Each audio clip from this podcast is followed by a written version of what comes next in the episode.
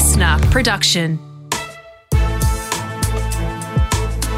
This is Global Truths with Dr. Keith Suter. Today, it's Jobs of the Future. We've talked about killer robots, which was a very disconcerting episode, by the way, Keith. Didn't sleep for days after that.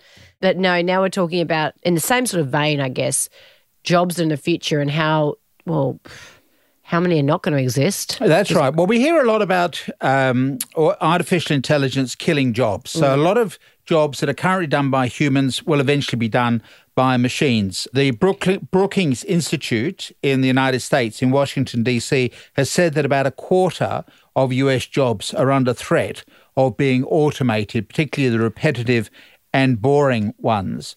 I found a report called uh, Careers of the Future 42 Professions of Tomorrow, which is actually going the other way. Instead of just complaining about the loss of jobs, because we know those jobs are on the way out, but what they have done is to create 42 jobs that could exist into the future. So, in other words, this is an optimistic article saying in effect, look, you've got to be ready to retrain for new jobs that will arise. You've got to be open, you've got to be flexible, you've got to be resilient, but you will be rewarded because the jobs are there. We, we hear so much about people just saying, oh, the jobs are all going to go, everyone's going to be unemployed. But in fact, here we have 42 jobs that could be done or could be advertised in the future. So I thought what we might do is just run through some of these jobs. So at the top of their list is what they have the data detective. In other words, that uh, people leave vast amounts of data online.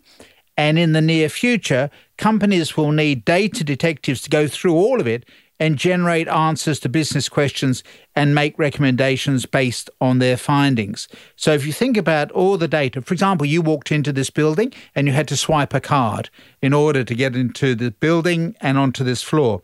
So, they are collecting your data. So, they're able to measure how often you walk into this building. So, if you think about all the times you swipe cards and you're leaving a series of uh, breadcrumbs, if you like, that people can track down all the things that you're doing. And so data detectives will have to identify and examine data sets from multiple sources, uncover new sources of data, mix, compare, and analyze data sets from multiple data sources and write reports and present their findings to the company. So that requires creative thinking and a, a lot of data analysis. Exactly, very dull. Very well. Okay, maybe dull, but it's a job, Kate. It's a it's yes. going to be a job. Yeah. Another one is to be your own IT facilitator, information technology facilitator, which sounds a bit like an Uber like IT person. The focus will be to combine a company's shadow IT operations with its workplace strategy, with the aim of being uh, to create an automated self serve IT platform. So, shadow IT isn't anything new. So, what they're aiming to do is to find ways of improving the workplace using IT. Another one will be what's called an ethical sourcing officer. So, ethical sourcing officers exist for when corporations decide they want to have decisions guided by what is ethical and not as what is profitable. By the way, I might say that American corporations in the last few weeks have now changed their thinking about what a corporation is about. In the old days, which starting at about, say, 40 or 50 years ago, the corporation was there to make money for the shareholders. They are now saying we have, as companies, responsibilities towards the wider community and towards our suppliers and our customers, as well as our shareholders. So the ethical sourcing officer will be based upon that because they're saying that the ethical sourcing officer will be in charge of touring all the factories and ensuring that every stop of every step in the manufacturing process are in accordance with ethics laid down by the company. The big issue here, of course, would be sporting shoes, which, as you know, are made by children in appalling conditions with children who don't make enough money to be able to buy their own sporting equipment. So, what we're now looking at will be to say, well, we will have ethical sourcing officers who will be able to check that things are done properly and are not exploiting human resources. But I don't understand how that's not a job that can exist already, Keith. Surely it does. There's so much pressure on these companies to make sure that their product is being made to ethical standards. Uh, They should be, not always. Now, I've been involved with the Anti Slavery Society, and we have carpets that are now not made by children. And we have a logo to show the carpet is not woven by a child. Children are used to make carpets because they have got nimble fingers, but it means that they go blind by the time they're 30, working on the, the very intricate weaving. So we now have, for the Anti Slavery Society, we have a logo on that carpet showing that it was not made by slave labour or by child labour. This should be right the way across the board, but it's not. You know, look at all the scandals you get. You know, people getting trapped in burning warehouses and mm. factories, etc., in Bangladesh and elsewhere, Yep, yep. working in appalling conditions. So this will be a job of the future, as well as, well, hopefully it should be a job of the moment, but certainly will be one of the future as consumers become much more ethically aware of how their garments or whatever are being made. Yes, it feels like there's a bit of momentum in that area already. There Yep. has been for the last few years. Yeah, we so can build on that. where are those rugs being made? Which countries? Well, the one that used to worry us is particularly Iran and Afghanistan. It's in the Middle East. Oh. Hmm. Okay. Yeah, Well, I guess that's where most rugs come from. that's that's right. Yeah. Sorry, and continue. So The- continue. next- I've got yep. 42 to go. Oh my not god! sure- How? Okay, no, no, go. Come on, let's give it a crack. So we've got Master of Edge Computing. Currently, as we use cloud computing services, all data goes to a massive centralized data center owned by a few companies like Amazon or Microsoft or Google or IBM. But it may well be more efficient and practical to process the data where it is collected. So instead, we will end up with overhauling the current internet infrastructure of a company into a decentralized one, uh, which will do the computing locally. Instead of putting all of your faith in a distant cloud, my guess is that in your company, you are storing your material. It's clearly not in your building. It may well be in China. Who knows where your cloud is? So the argument here is that actually it'd be better for you to have it on your own premises rather than storing it in some foreign country. So that's another job that's that's opening up. Another one is uh, what's called a walker talker. In other words, the world population is aging, and most countries in the world are experiencing an increase in both the number and proportion of older people in their population. In the near future, there will be a need for senior citizens for people to talk to. So the walker talker job will be just that talking to elderly in need of companionship, listening to them, and taking the more mobile of them out for a walk. Now, we have in Japan already a whole new category of young women who work with shut in young males. So these are, are young males, so they're late teens, early 20s, early 30s, who just sit in their bedrooms all day. And they, they just don't want to go out into the outside world. And so what we see in Japan has been a whole new career opening up for women who can befriend these people. They're not prostitutes or anything like that. They're just there to talk and to encourage them to go out and have a look at the outside world. This is in Japan. Also in Japan, I might say. But also, just quickly, say- um, just on that note, I mean, as we know through huge amounts of research on around the world, the people that live the longest are the ones that are in environments which are community based, and they do have those people to talk to. And there is that sense of loneliness. I mean, we're a country that's going to have, we're an aging population, and we're also not having enough children. So No. this huge void will be there. Absolutely. Yeah. huge. So that's a whole new uh, job opportunity that could open up for people the walkers and the talkers. Already in Japan, you have people who will ring your parents for you and talk to them at weekends, say by having to ring my father in England. And so they will also, of course, even here in Australia, we have people who walk your dog for you. Hmm. Yeah. So we're, we're beginning to move down that path. So you need social skills to be able to do that job properly. I rate that one. That's a, in a more of the interesting one. Some of those are very dull on that list. Let's choose the highlights only. well, you know, highlights for one may not be a highlight for another. Very true. Another one is an AI assisted healthcare technician. So, Watson, that is now the smartest machine in the world, it, it wins Jeopardy. It's very good at other games like chess, etc.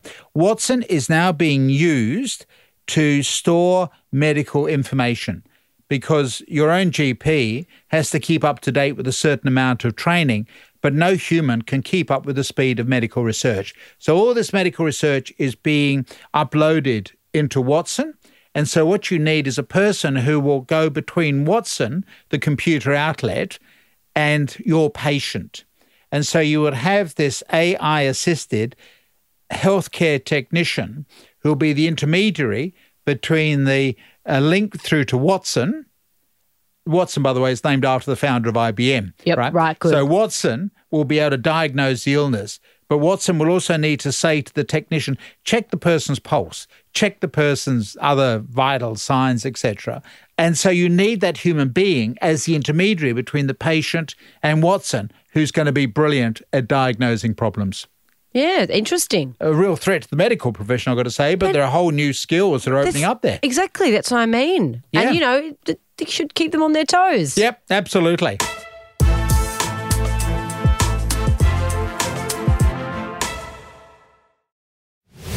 This is Global Truths with Dr. Keith Suter. We're working our way through a very interesting list today of jobs of the future that's been published. It's it's 42 of these new jobs that will in, exist in the future.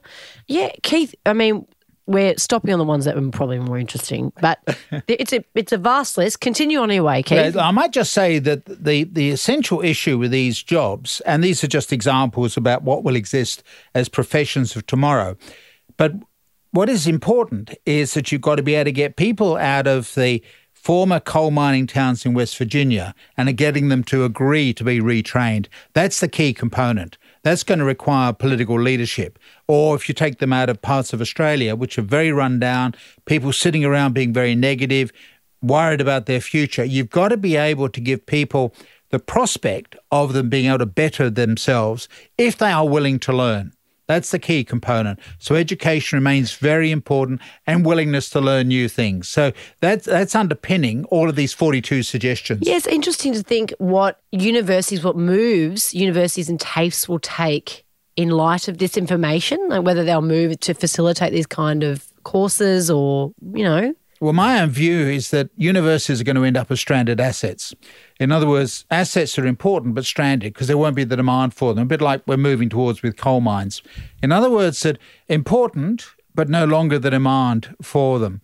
So I think that because one of the complaints that I come across with students is that they will say, I spent four years learning a subject and I hardly have applied what I've learned. So I think in the future, we will always have education but we won't always have universities.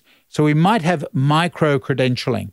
So you have somebody who's going to become, well, let's say one of them on the list here, financial wellness coach. In other words, someone who could be an advisor to people on how to handle their money, which we're supposed to have in Australia because of financial planners and superannuation, although we've had problems with the um, Royal Commission revealing all sorts of uh, difficulties, shall we say.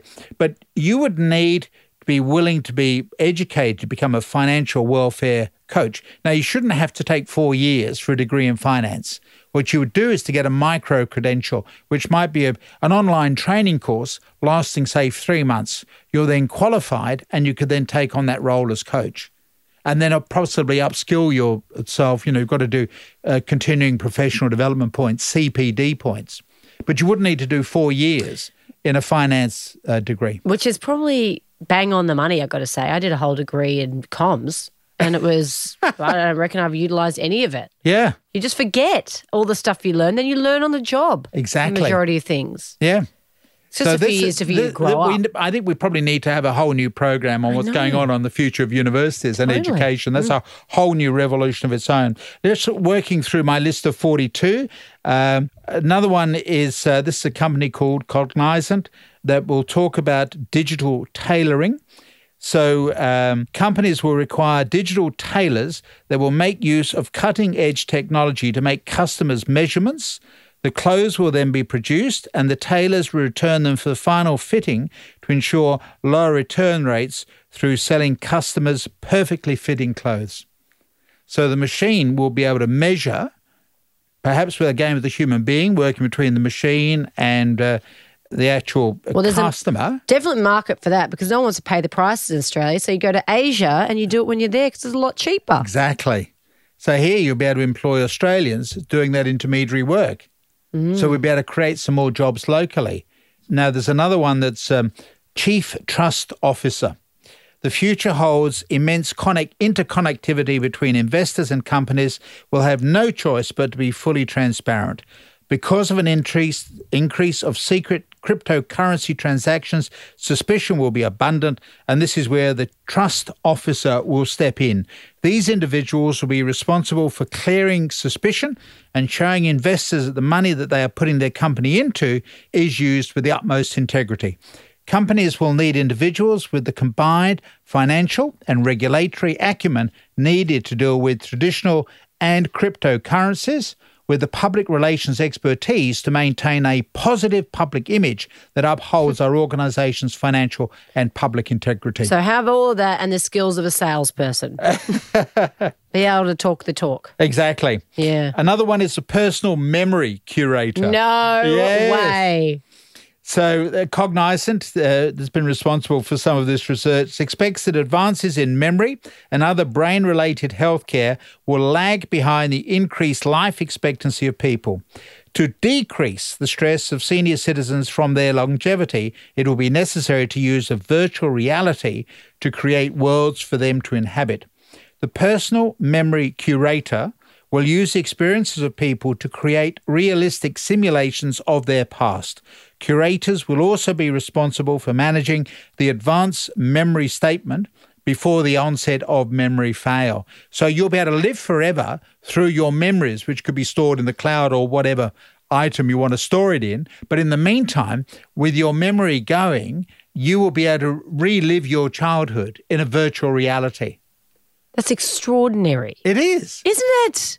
Like this is stuff from the movies we grew up with that you think you thought would never actually happen. Yeah. This along with your bloody killer robots thing as well. Well, this is the optimistic side of Moore's Law. You know, we deal with the negative stuff of Moore's Law. this is the optimistic stuff of Yeah, Moore's Law yeah. and the increasing power of computers. It is ex- quite extraordinary. I mean, we can't really go through the list of 42, Keith, but when you look back on it, what is is there a theme? Is there and is there more importantly, is there a way that people can get themselves ready and in the, That's the issue. mindset for these future jobs because you've got a lot of you know taxi drivers and also you know, there'll be driverless cars in a few years a whole pe- uh, there's a lot of people that will not have jobs So that's why I talk about the need to listen out for the faint signals of change, to reduce the risk of being taken by surprise, to look at what options exist out there, because there are plenty of new options.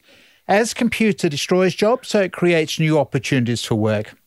But it depends on your having a good mindset, which will make you enthusiastic to look for new work options. That's the key thing. And that's the thing that worries me because people get so negative about the future and they say we're just going to be overwhelmed by you know, killer robots or whatever that they blind themselves to the opportunities that exist out there for themselves to remain in the workforce doing jobs which have not yet been invented. Mm. So, this report, The 42 Professions of Tomorrow, is looking at what new jobs could exist for people if they were willing and eager to take up these new jobs. That's the challenge. It's it's not one of technology, it's one of the human spirit. Are people willing to go into the future with hope rather than with fear? oh look at you i love when you get passionate about something Thank Al- you. always most informative Thank you.